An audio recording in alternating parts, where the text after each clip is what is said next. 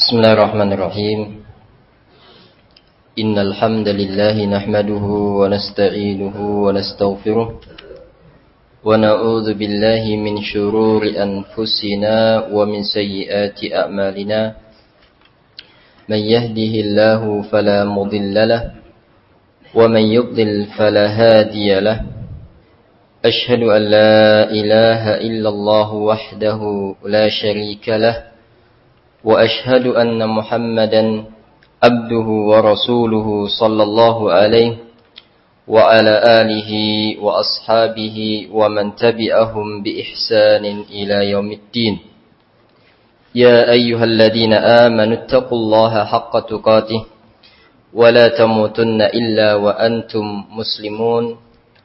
يا أيها الناس اتقوا ربكم الذي خلقكم من نفس واحدة وخلق منها زوجها وبث منهما رجالا كثيرا ونساء واتقوا الله الذي تساءلون به والأرحام إن الله كان عليكم رقيبا يا أيها الذين آمنوا اتقوا الله وقولوا قولا سديدا يصلح لكم أعمالكم ويغفر لكم ذنوبكم ومن يطع الله ورسوله فقد فاز فوزا عظيما.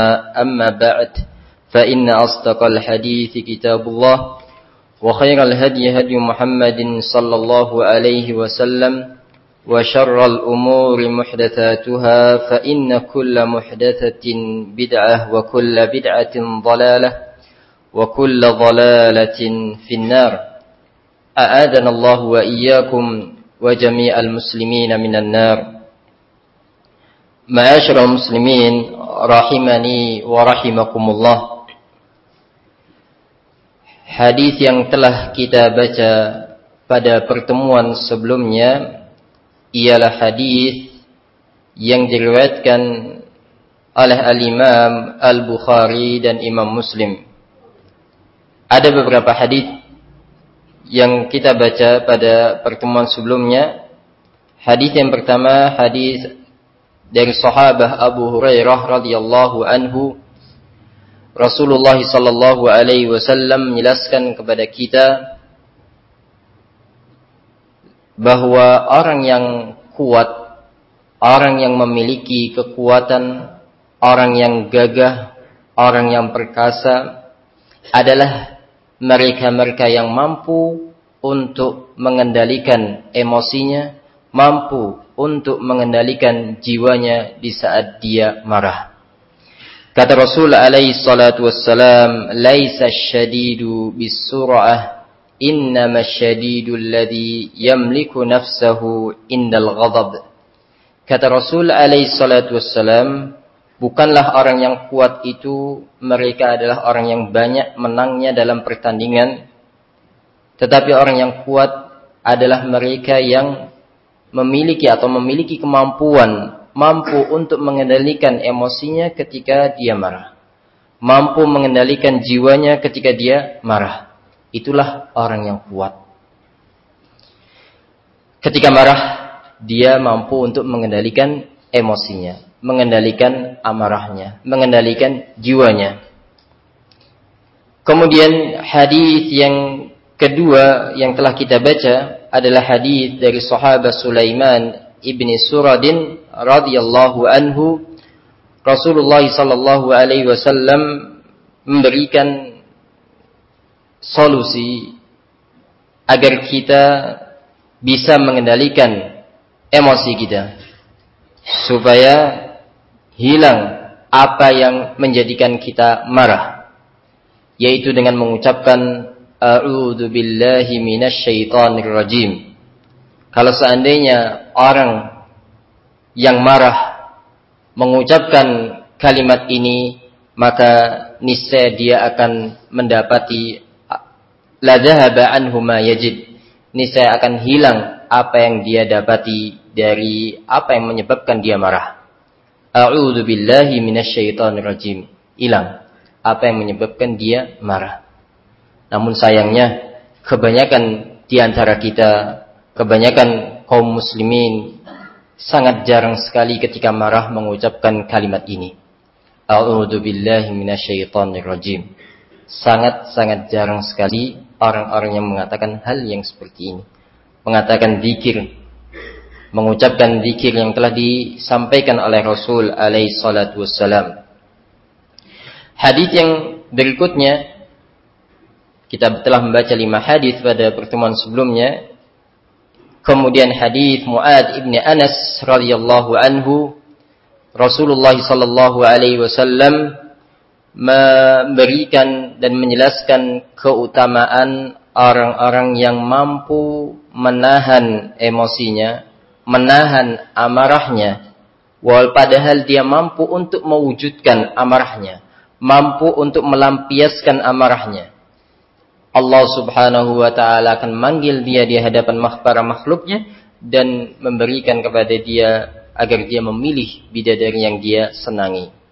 Man kawama ghaidhan wa huwa qadirun ala an yunfidhahu da'ahu Allah subhanahu wa ta'ala ala ru'usil khalaiqi yawmal qiyamah hatta yukhayyirahu minal huril minal huri ma syaa minal huril ini masya keutamaan bagi yang menahan emosinya menahan amarahnya. Padahal dia mampu untuk melampiaskannya mampu untuk mewujudkan amarahnya tapi dia tahan tahan dalam rangka mengharapkan pahala dari Allah Subhanahu wa taala dan itu adalah cirinya orang-orang yang bertakwa kepada Allah Subhanahu wa taala wal kadhiminal ghaidha wal afina anin nas. Mereka yang senantiasa menahan amarahnya dan memaafkan orang lain. Kemudian hadis dari sahabat Abu Hurairah radhiyallahu anhu Rasulullah sallallahu alaihi wasallam memberikan wasiat kepada seorang yang datang kepada beliau kepada Rasul alaihi salatu wasallam wasiat yang beliau sampaikan la taghdab jangan marah Diulang kembali. La taghdab, jangan marah.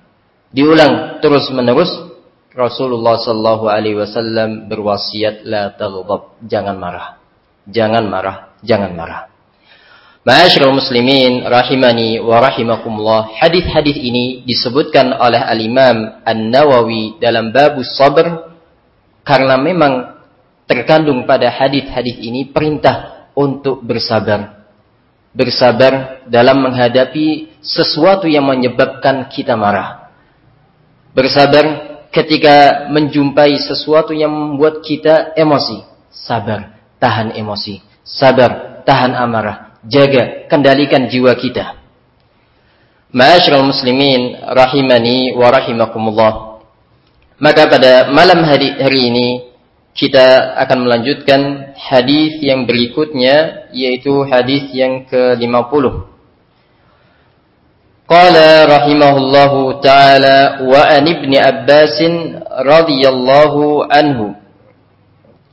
Qala qadima Uyainatu ibn Hisn فنزل على ابن أخيه الحر ابن قيس وكان من النفر الذين يدنيهم عمر رضي الله عنه وكان القراء أصحاب مجلس عمر رضي الله عنه ومشاورته كهولا كانوا أو شبانا فقال عيينة لابن أخيه يا ابن أخي لك وجه عند هذا الأمير فاستأذن لي عليه فاستأذن فأذن له عمر فلما دخل قال يا ابن الخطاب فوالله ما تعطينا الجزل ولا تحكم فينا بالعدل. فغضب عمر رضي الله عنه حتى هم أن يوقئ به.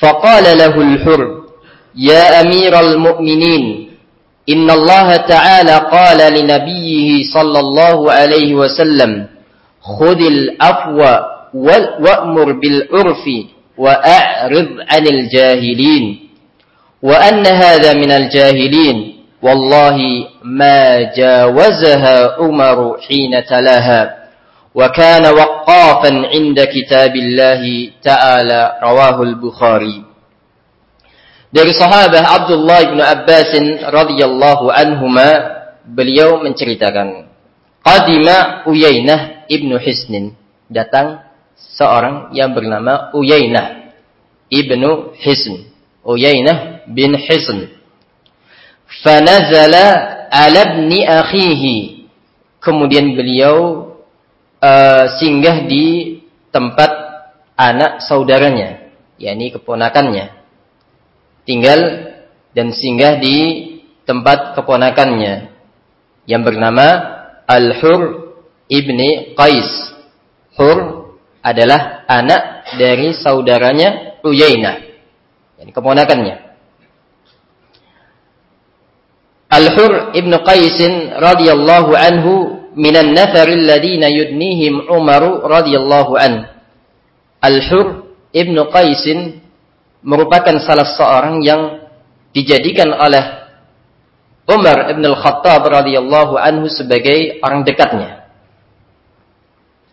Wa kana al-qurra'u ashab majlis Umar radhiyallahu anhu wa musyawaratihi kuhulan kanu aw shubbana.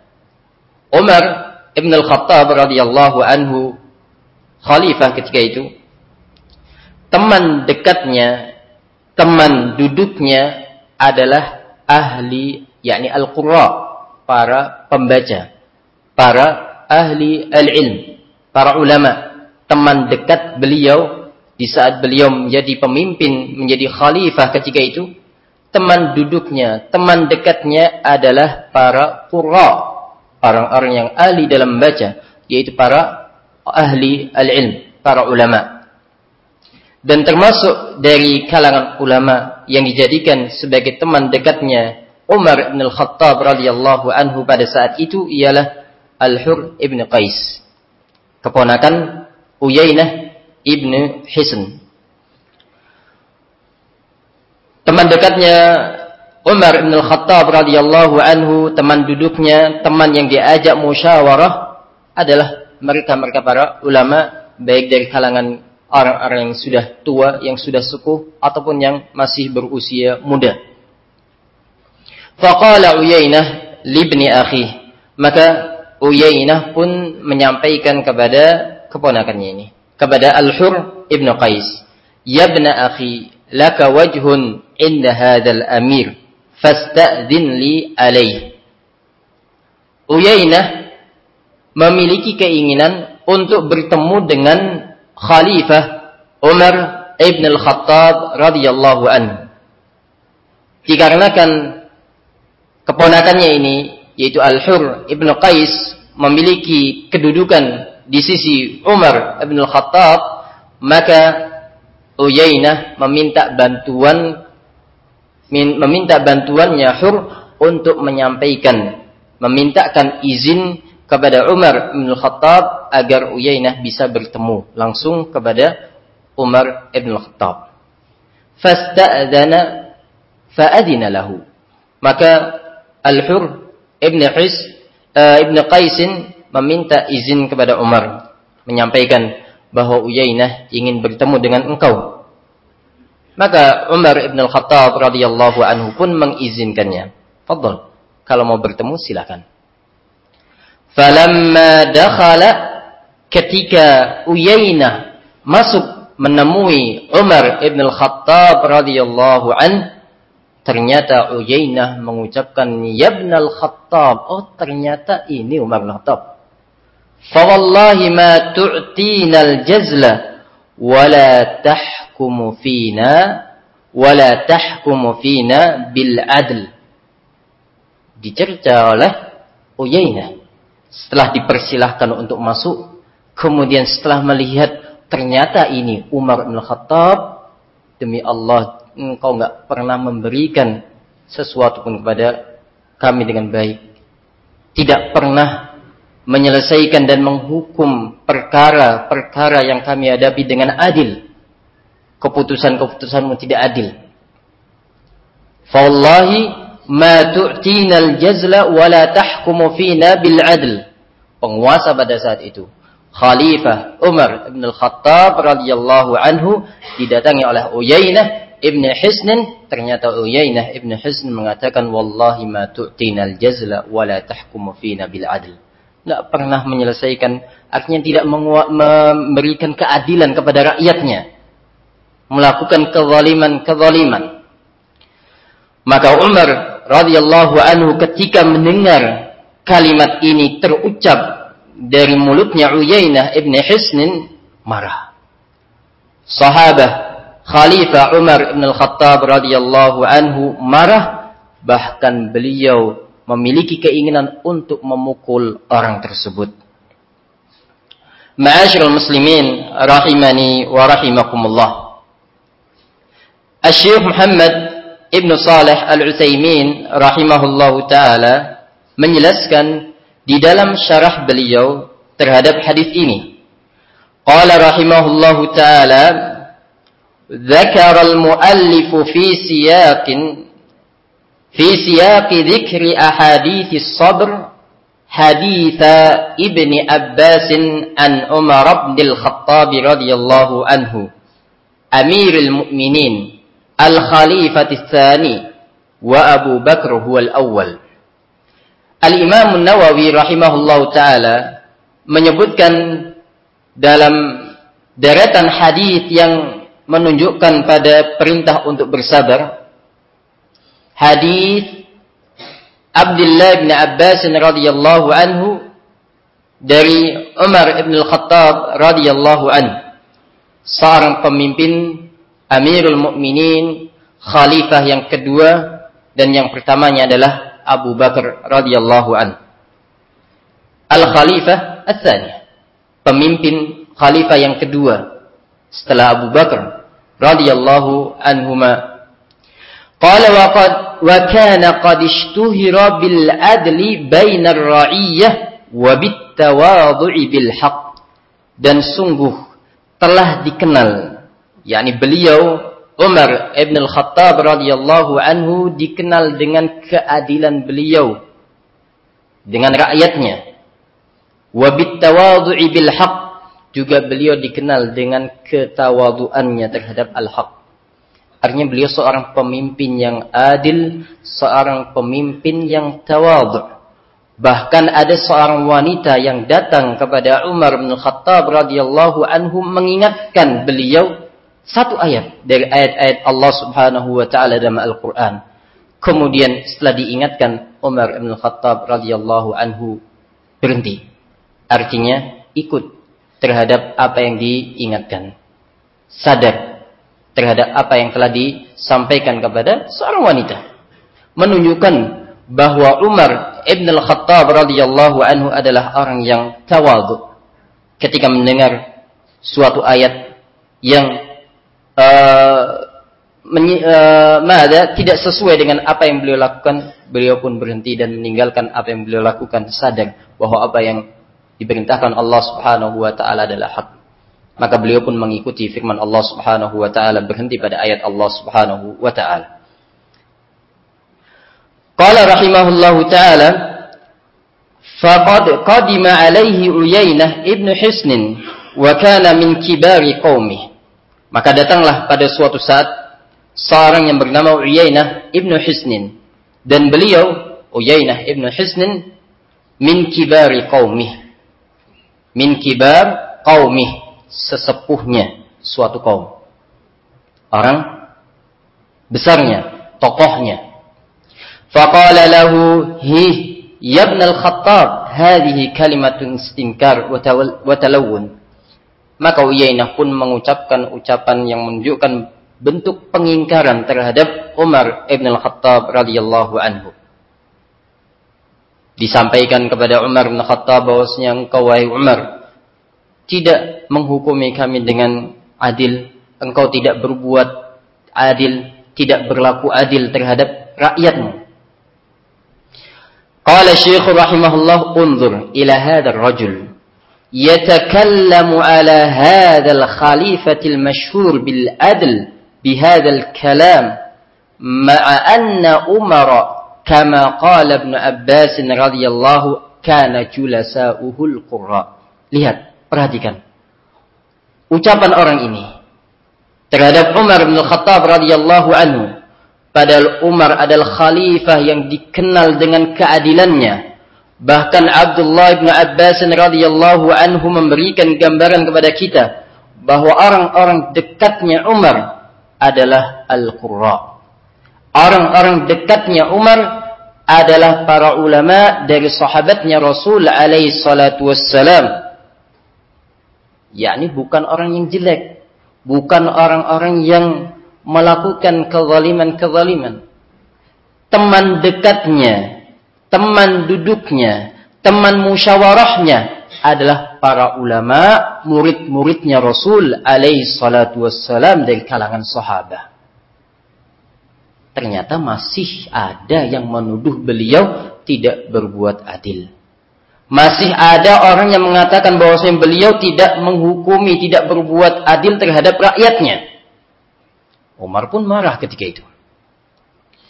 Qala rahimahullahu taala Syekh Muhammad bin Shalih Al-Utsaimin rahimahullahu taala memberikan sebuah faidah terkait dengan ucapan Abdullah bin Abbas radhiyallahu an wa kana al-qurra'u ashab majlis Umar radhiyallahu an wa hakadha yanbaghi likulli amirin aw khalifatin an yakuna julasa'uhu as-salihin dan demikianlah seharusnya seorang pemimpin, seorang penguasa hendaknya menjadikan teman-teman dekatnya, menjadikan teman-teman duduknya adalah orang-orang yang saleh. Orang-orang yang taat terhadap Allah Subhanahu wa taala, taat kepada Allah Subhanahu wa taala, menjadikan teman-teman dekatnya adalah orang-orang saleh yang tahu ilmu ad-din. Ini seharusnya yang dilakukan oleh setiap pemimpin, siapa pun mereka. Jadikan teman dekatnya adalah kaum salihin. Ma'asyiral muslimin rahimani wa rahimakumullah, maka kita sebagai rakyat, sebagai kaum muslimin hendaknya senantiasa mendoakan untuk penguasa kita agar penguasa kita diberi teman-teman duduk, teman-teman yang soleh. Dijadikan teman-teman dekatnya adalah teman-teman yang taat kepada Allah, yang tahu ilmu din, yang ngerti agama. Kita doakan. Doakan agar mereka memiliki teman-teman dekat yang soleh. Liannahu in قُيِّضَ له جُلَسَاءٌ غَيْرُ صَالِحِينَ هَلَكَ وَأَهْلَكَ الْأُمَّةِ Ketahuilah, kalau seandainya penguasa, seorang pemimpin, teman-teman dekatnya adalah orang-orang yang tidak saleh, orang-orang yang jahat, orang-orang yang tidak mengerti ilmu din, maka sungguh dia akan halaka wa ahlakal ummah. Dia akan binasa dan dia pun akan membinasakan umat. Ini seorang pemimpin yang tidak memiliki teman-teman soleh akan binasa dan akan membinasakan umat.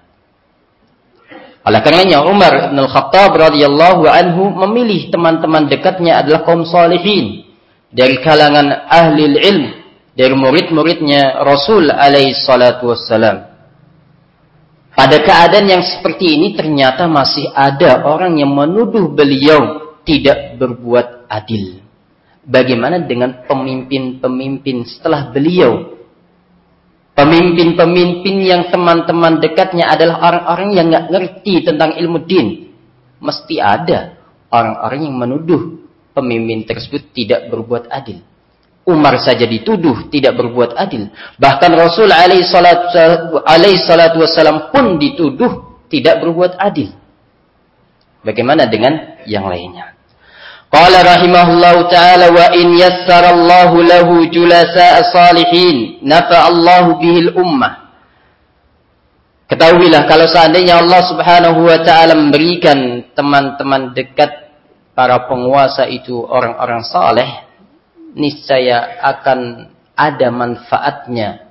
Akan ada manfaat yang dirasakan oleh umat, yang akan dirasakan oleh rakyatnya fal wajib ala waliyil amr an yakhtara minal julasa'i ahlal ilmi wal iman. Maka merupakan suatu kewajiban yang harus ditunaikan oleh para pemimpin siapa pun mereka an yakhtara minal julasa ahlal ilm wal iman untuk memilih teman-teman dekatnya memilih teman duduknya adalah ahli al-ilm wa ahli iman orang-orang yang memiliki ilmu orang-orang yang memiliki keimanan kepada Allah Subhanahu wa taala. Jadikan mereka-mereka ini sebagai teman dekatnya, sebagai teman duduknya, sebagai teman untuk bermusyawarah. Qala rahimahullahu taala wa kana as-sahabatu radhiyallahu anhu al-qurra minhum hum ahlul ilm لأنهم لا يتجاوزون عشر آيات حتى يتعلموا ما فيها من العلم والعمل dan ketahuilah bahwa para sahabat ketika itu para sahabat yang dijadikan oleh Umar sebagai teman dekatnya. Al-Qurra, orang-orang yang ahli dalam membaca. Para penghafal Al-Quran pada saat itu mereka adalah ahlul ilm. Mereka adalah para ulama. Karena mereka bukan hanya sekedar membaca, bukan, bukan hanya sekedar menghafal, tapi mereka ma'asyiral muslimin rahimani wa rahimakumullah para sahabat yang ahli dalam membaca mereka bukan hanya membaca, tapi mereka pun mempelajarinya. Mempelajari ayat-ayat Allah subhanahu wa ta'ala.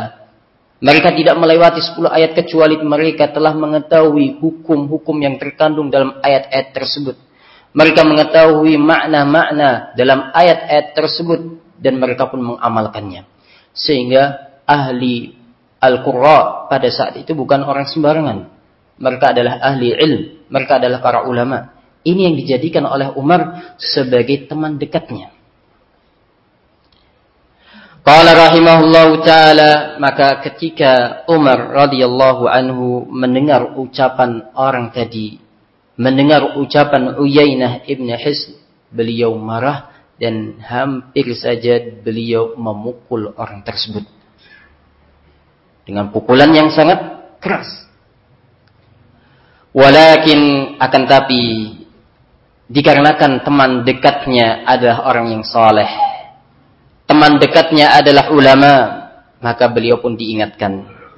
Diingatkan oleh Al-Hur, Ya Amiral Mu'minin, wahai Amiral Mu'minin, wahai Umar radhiyallahu an, Inna Allah Ta'ala qala li nabihi sallallahu alaihi wasallam, Sesungguhnya Allah Subhanahu wa taala mengucapkan kepada nabinya, memerintahkan kepada nabinya Muhammad sallallahu alaihi wasallam khudil afwa wa'mur bil urfi wa a'rid 'anil jahilin. Ini salah satu manfaat salah satu manfaat dijadikannya orang-orang saleh sebagai teman dekat. Ketika ada sesuatu yang uh, menyakiti diri dia, dia pun diingatkan oleh teman dekatnya ini.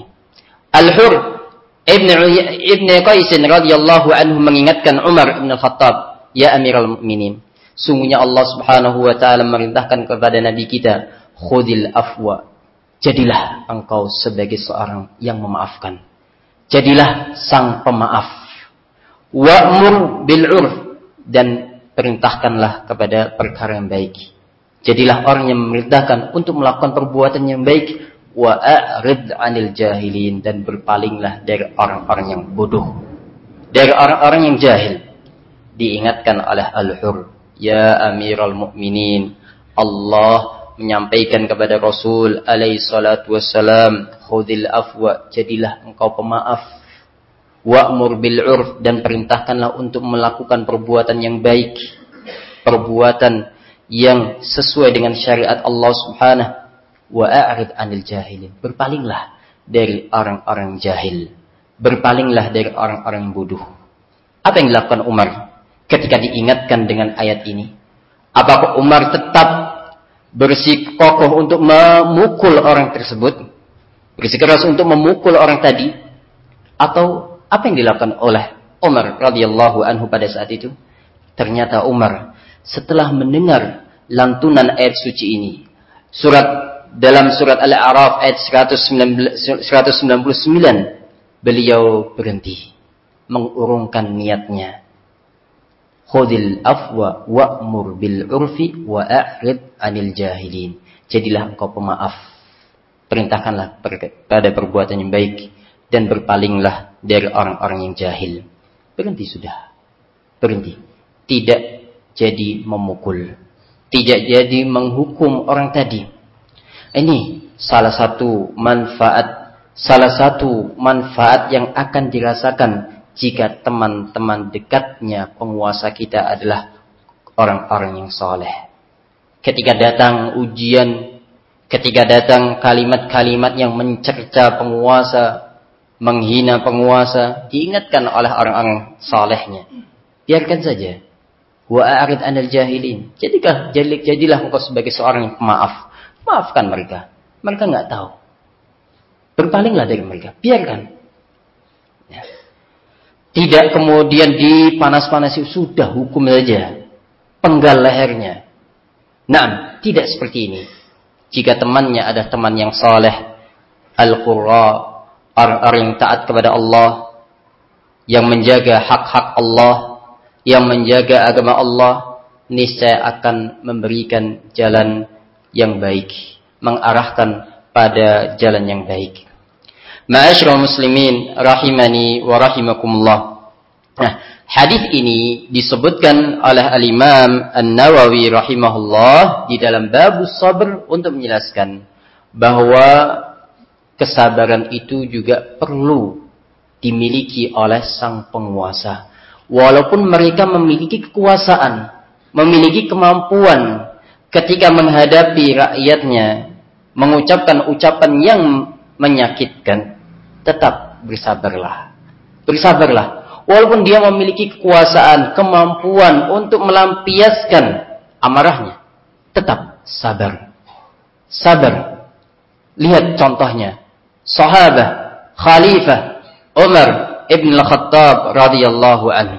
Dan yang sebelumnya Rasul alaihi salatu wassalam ketika ada orang yang menyampaikan kepada beliau bahwasanya beliau tidak membagi pembagian ini dengan baik, tidak membagi dengan adil, tidak mengharapkan pahala dari Allah Subhanahu, tidak membagi dengan ikhlas, maka Rasul alaihi salatu wassalam marah pada saat itu.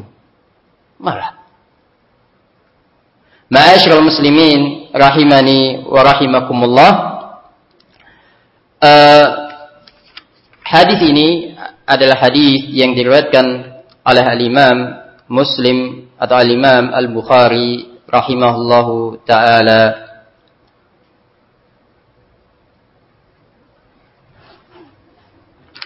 Kemudian yang berikutnya hadis yang diriwayatkan dari sahabat Abdullah bin Mas'ud radhiyallahu anhu أن رسول الله صلى الله عليه وسلم قال إنها ستكون بعدي أثرة وأمور تنكرونها. قالوا يا رسول الله فما تأمرنا؟ قال تؤدون الحق الذي عليكم وتسألون الله الذي لكم متفق عليه.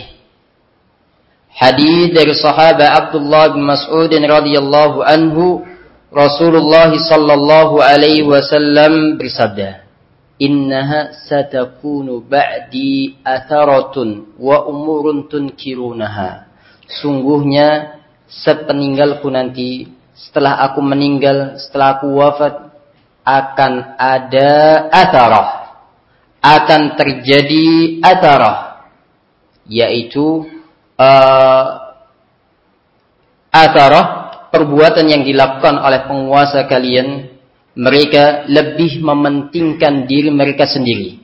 Menggunakan harta, memanfaatkan harta untuk kepentingan mereka masing-masing. Innaha satakunu ba'di atharatun akan terjadi hal yang seperti ini. Penguasa memanfaatkan dan memakai harta-hartanya untuk kepentingan diri mereka masing-masing. Manfaatkan harta yang sebenarnya itu untuk rakyatnya, tapi dimanfaatkan untuk dirinya masing-masing. Yang lebih dipentingkan adalah pribadinya masing-masing. Wa umurun tunkirunaha dan kalian pun akan mendapati perkara-perkara yang pasti kalian akan mengingkarinya. Innaha satakunu ba'di atharatun wa umurun tunkirunaha. Ini yang disampaikan oleh Rasul alaihi salatu wasallam akan terjadi. Akan kalian lihat dan akan kalian dapati penguasa yang melakukan hal yang seperti ini. Qalu ya Rasulullah.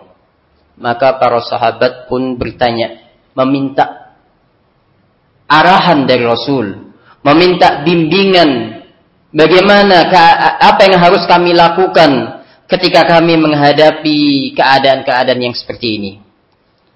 Apa yang harus kami lakukan ketika penguasa kami lebih mementingkan dirinya masing-masing? Apa yang akan kami lakukan jika kami melihat perkara-perkara yang kami ingkari dilakukan oleh penguasa kita? Ya Rasulullah, fama ta'muruna? Qala tu'adduna al-haqqa alladhi alaikum wa tas'aluna Allah alladhi lakum. Pesannya Rasul alaihi salatu wassalam kepada kita semuanya ketika menghadapi keadaan yang seperti ini tu'addunal haqqal ladzi 'alaikum tunaikanlah hak kalian tunaikanlah hak penguasa kalian. Artinya taatilah penguasa kalian walaupun penguasa kalian melakukan kezaliman-kezaliman. Taatilah. Kita sebagai rakyatnya berkewajiban untuk mentaati penguasa kita. Tu'addunal haqqal ladzi 'alaikum tunaikan hak penguasa kalian. Wa lakum dan memintalah. Mintalah kepada Allah hak untuk kalian. Ini pesannya Rasul alaihi salatu wassalam kepada umatnya kaum muslimin ketika menghadapi penguasa yang demikian keadaannya melakukan kezaliman memanfaatkan harta rakyatnya untuk kepentingan pribadinya untuk kepentingan keluarganya, melakukan perkara-perkara yang kita ingkari. Rasulullah sallallahu alaihi wasallam berpesan, "Tu'addunal haqqal ladzi 'alaikum." Tunaikan hak kita sebagai rakyat. Taati penguasa kita, dengar penguasa kita. Qala rahimahullahu taala Uh, Muhammad Ibn Salih Al-Utsaimin rahimahullah taala mengatakan dalam syarahnya فأخبر رضي الله عنه أن النبي صلى الله عليه وسلم قال إنها ستكون بعدي أثرة والأثرة يعني الاستئثار بالشيء أمن له فيه حق الأثرة yaitu menggunakan sesuatu untuk kepentingan pribadi masing-masing. Manfaatkan harta milik orang lain, harta milik rakyatnya untuk kepentingan pribadi dia. Ini atharah.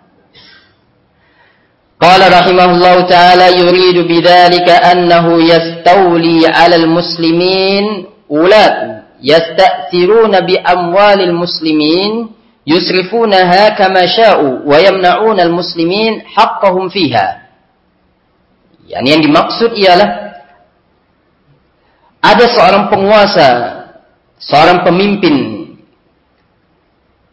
la yasta'thiruna bi amwalil muslimin. Mereka memanfaatkan harta-harta kaum muslimin untuk kepentingan pribadi masing-masing. Yusrifunaha kama sya'u. Mereka mengeluarkan dan memanfaatkan memakai harta tersebut sesuai dengan keinginan mereka. wa yamna'unal muslimina haqqahum fiha kemudian mereka pun memiliki keinginan ya terserah mereka. Mau ngasih ya dikasih. Enggak ya enggak. Ini atarah. wa ataratun wa zulmun minal wulah an yasta'thiru bil amwali allati lil muslimina fiha al haqq wa yasta' yu'thiruna biha li anfusihim anil muslimin. Ini merupakan bentuk kezaliman. Harta yang seharusnya dibagikan kepada kaum muslimin, dibagikan kepada rakyatnya, ternyata dipakai untuk kepentingan dia pribadi. Ternyata dikelola sesuai dengan kehendak dia, sesuai dengan keinginan dia. Kalau dia ingin bagi ya dibagi, enggak ya enggak. Ini adalah atarah wadul. Ini adalah perbuatan kezaliman. Walakin qalu ma tu'muruna. Tetapi para sahabat ketika itu ketika mendapatkan penjelasan dari Rasul alaihi salatu wassalam bahwa perkara ini pasti akan terjadi, mereka pun meminta arahan dan bimbingan dari Rasul alaihi salatu wassalam, "Ma ta'muruna?" Maka apa yang engkau perintahkan untuk kami wahai Rasul ketika kami menghadapi keadaan yang seperti ini? Qala tu'addunal haqqal ladzi alaikum. Tunaikan hak kalian.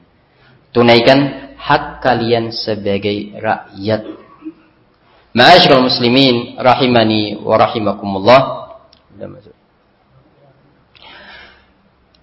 Ay yani la yamna'ukum istitharuhum bil mali 'alaykum an tamna'u ma yajibu 'alaykum nahwahum min as-sam'i wat. Makna tu'adduna al-haqqa alladhi 'alaykum, tunaikanlah hak kalian, hak uh, hak penguasa kalian. Maknanya jangan kalian jadikan kezaliman yang dilakukan penguasa kalian. Jangan kalian jadikan kezaliman yang dilakukan oleh penguasa kalian sebagai alasan untuk tidak mentaati penguasa kalian. Penguasa tersebut telah melakukan kezaliman, memakan harta rakyatnya, tidak membagikan harta kepada rakyatnya. Semuanya dimiliki oleh dia, semuanya dimakan oleh dia, semuanya dibagi oleh dia kepada siapa yang dia inginkan. Kezaliman. Kata Rasul alaihi salatu wassalam, "Tu'adduna al-haqqa alladhi 'alaikum." Tunaikanlah hak kalian sebagai rakyat. Taatilah penguasa kalian, dengarkanlah penguasa kalian. Jangan kalian jadikan kezaliman yang dilakukan oleh penguasa kalian sebagai alasan untuk tidak mentaati penguasa kalian. Jangan kalian jadikan alasan, jangan kalian jadikan kezaliman yang dilakukan oleh penguasa kalian sebagai alasan untuk memberontak penguasa kalian. Jangan kalian jadikan kezaliman yang dilakukan oleh penguasa kalian sebagai alasan untuk tidak taat kepada penguasa kalian. Ini firman atau sabda Rasul alaihi salatu wassalam kepada kita.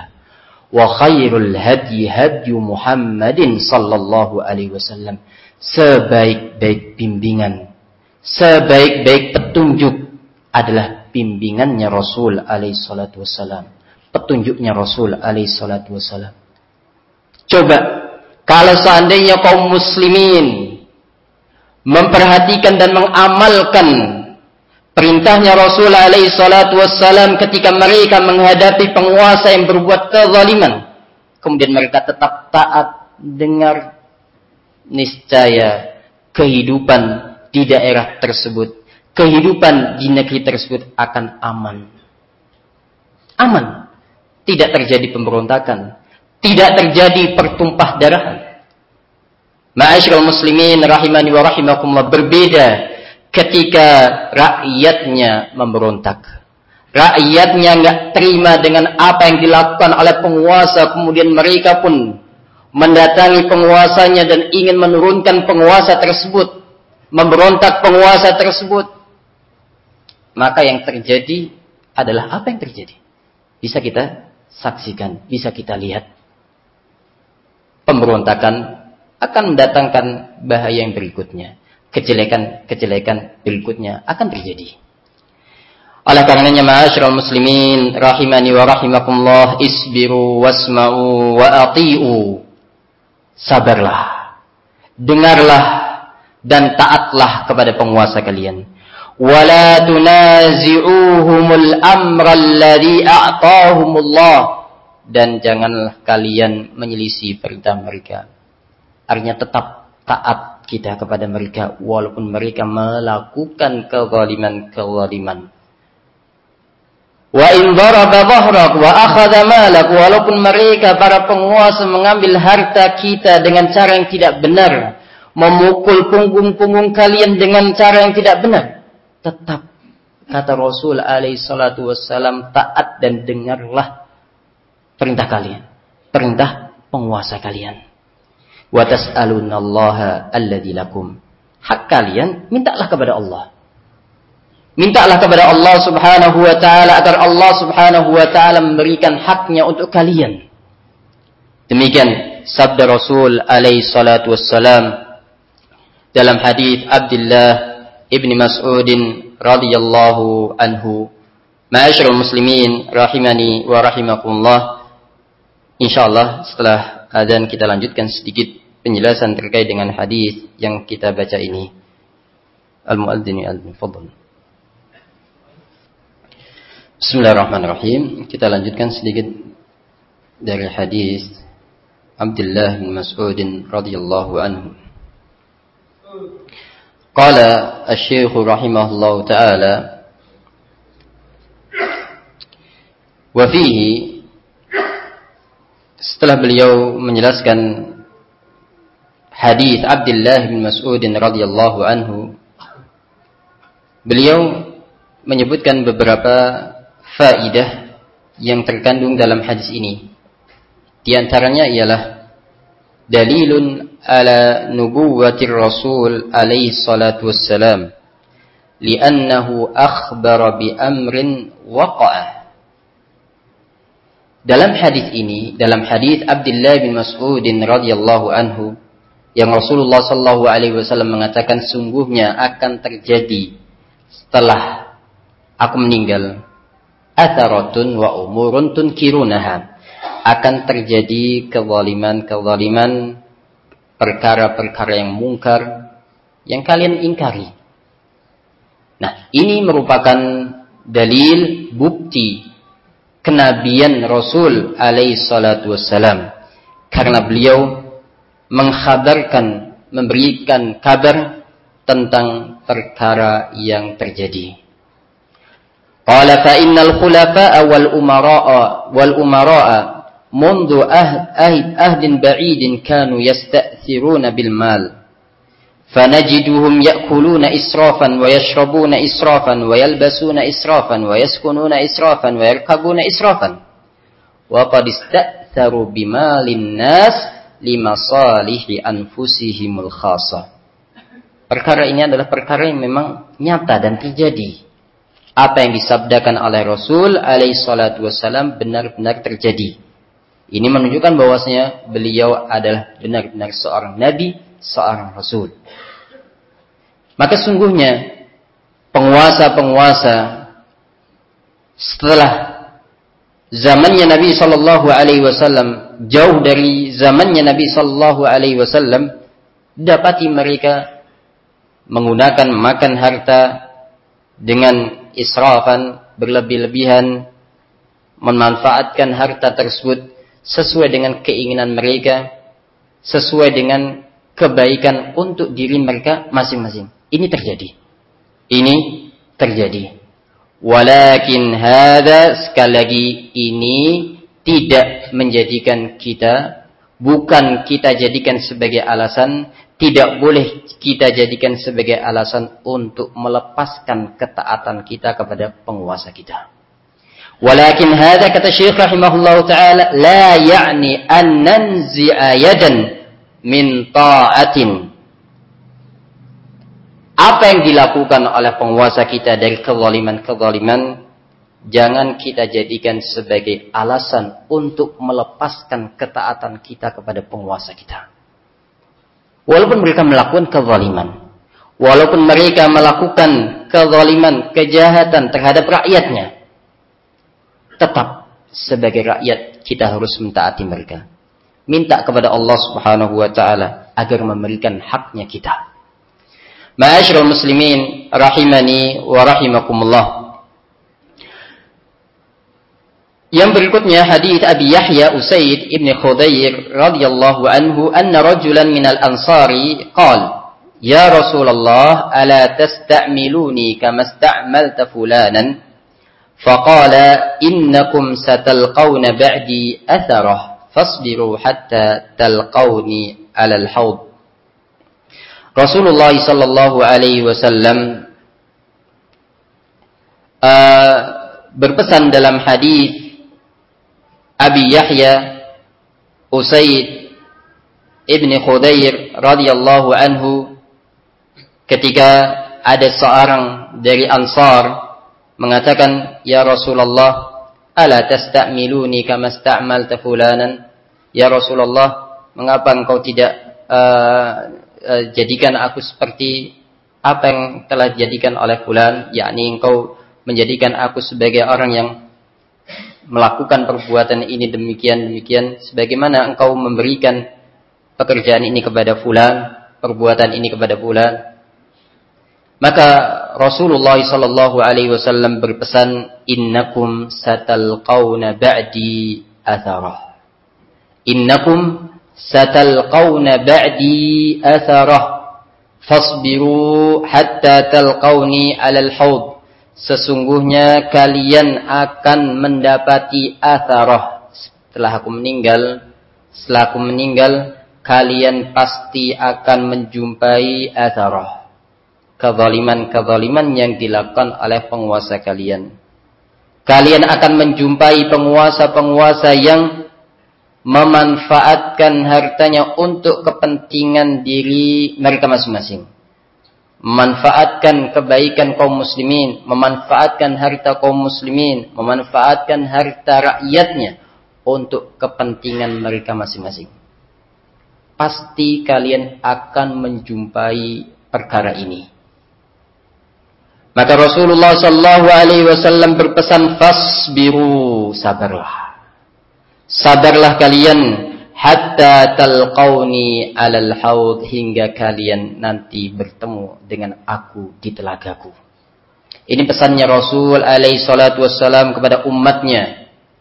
Wahai kaum muslimin, dengarlah perintahnya Rasul alaihi salatu wassalam, fasbiru sabarlah hatta talqauni alal haud hingga kalian berjumpa denganku nanti di telaga telaganya Rasul alaihi salatu wassalam yang sangat luas yang pada saat itu semuanya membutuhkan telaga tersebut. Sangat dahaga pada waktu yang dipenuhi dengan uh, keresahan pada waktu yang mana umat manusia sangat membutuhkan air pada saat itu Kemudian umatnya Rasul alaihi salatu wassalam pun mendatangi telaga beliau, mendatangi haud beliau dan meminum dari telaga, air dari telaga beliau. Maka ketika kita menginginkan telaga tersebut, Rasulullah sallallahu alaihi wasallam telah memberikan di antara sebab seorang bisa mendapatkan telaganya Rasul alaihi salatu wassalam yaitu sabar dalam menghadapi penguasa-penguasa yang zalim. Penguasa-penguasa yang melakukan perkara-perkara yang mungkar. Idan fi hadainil hadithain sebagai penutup Asy-Syaikh rahimahullah taala menyebutkan dua hadis yang telah kita baca ini, hadis Abdullah bin Mas'ud dan hadis Abi Yahya Usaid ibn Khudair ibn Khudair terdapat penjelasan hathun ala sabr ala isti'thari wulatil umur fi huquqir ra'iyah. Anjuran dan perintah untuk tetap bersabar ketika penguasa kita melakukan kezaliman-kezaliman terhadap rakyatnya. Walakin akan tapi ingat yajibu an na'lama wajib bagi kita sebagai kaum muslimin untuk mengetahui annan nasa kama yakununa yuwalla alaihim. Keadaan umat manusia, bagaimana keadaan mereka? Mereka pun akan dipimpin oleh orang yang keadaannya sama dengan mereka. Artinya kalau rakyatnya adalah rakyat yang baik, pemimpinnya pun akan baik. Kalau rakyatnya adalah rakyat yang jelek, yang bermaksiat kepada Allah, ya akan dipimpin oleh yang sejenis dengan mereka. Artinya kita lihat keadaan kita masing-masing. Apakah kita termasuk orang-orang yang baik? Ataukah kita termasuk orang-orang yang jelek? Kalau kita termasuk orang-orang yang jelek, ya pantas kalau mendapatkan penguasa-penguasa yang jelek. Karena yakunun yuwalla alaihim. Ingat firman Allah Subhanahu wa taala dalam surat Al-An'am ayat 129. Wa kadzalika nuwalli ba'dadh-dhalimina ba'dhan bima kanu yaksibun. Wa kadzalika nuwalli ba'dadh-dhalimina ba'dhan bima kanu yaksibun. Dan demikianlah kami akan memberikan penguasa kepada orang-orang zalim sesuai dengan apa yang mereka lakukan. Yakni yang sejenis dengan mereka. Orang-orang yang melakukan kezaliman, ya pemimpinnya tidak jauh dari mereka. Apa penyebabnya? Bima kanu yaksibun. Ini semuanya terjadi disebabkan apa yang telah dilakukan oleh rakyatnya. Oleh karena itu, masyarakat muslimin rahimani wa rahimakumullah, Jangan terus-menerus kita melihat kesalahan dan kezaliman yang dilakukan oleh penguasa kita. Coba lihat apa yang kita lakukan sebagai rakyatnya. Sudahkah kita mentaati penguasa kita? Sudahkah kita mentaati Allah Subhanahu wa taala? Apakah kita termasuk hamba-hambanya Allah Subhanahu wa taala yang saleh ataukah termasuk orang-orang yang berbuat zalim? Lihat koreksi diri kita. Ternyata kita adalah orang-orang yang zalim. Pantas kalau penguasanya penguasa yang zalim. Ma'asyiral muslimin rahimani wa rahimakumullah. Para ulama menyebutkan hal yang seperti ini.